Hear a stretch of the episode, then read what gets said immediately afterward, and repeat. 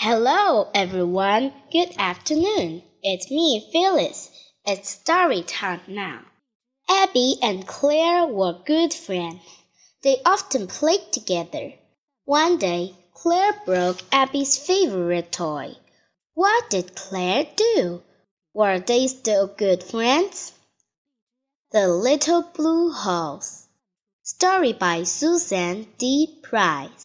Illustrations by Sharon Mather. Claire was Abby's best friend. When she went to Abby's place, they always played with Abby's toy horses. Claire and Abby would make the horses go across the table and jump over little fences.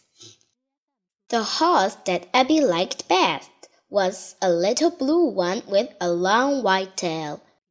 Abby was always careful when she played with it. She didn't want her best horse to get broken. But one day, the little blue horse slipped out of Claire's hand and a leg broke off. Claire looked down at the little blue horse. She started to cry. Don't cry, Claire, said Abby's mom. I can glue the leg on again. Claire and Abby watched as Mom tried to fix the horse. Soon your horse will be as good as new, said Mom.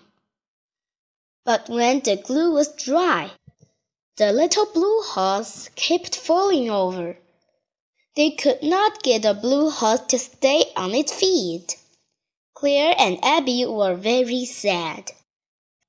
The next Saturday, Claire was in town with her dad. They stopped to look in the shop window. Claire could see a lot of old things. She saw some old teddy bears and some old books. And then Claire saw a little blue horse with a long white tail. It was just like the one she had broken. Dad, look at that little horse, cried Claire. I have to buy it for Abby. Claire took her money out of her pocket. Do you want me to come in with you? asked Dad.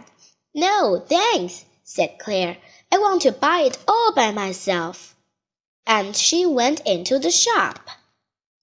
Then Dad took Claire to Abby's place. Look, Abby, said Claire. Look what I found in the shop. A little blue horse, laughed Abby. It's just like my other one. Oh, thank you, Claire. Let me ask you for questions. What was Abby's favorite toy horse like? Why were Abby and Claire very sad one day? What did Claire do in the town the next Saturday? What do you think of Claire?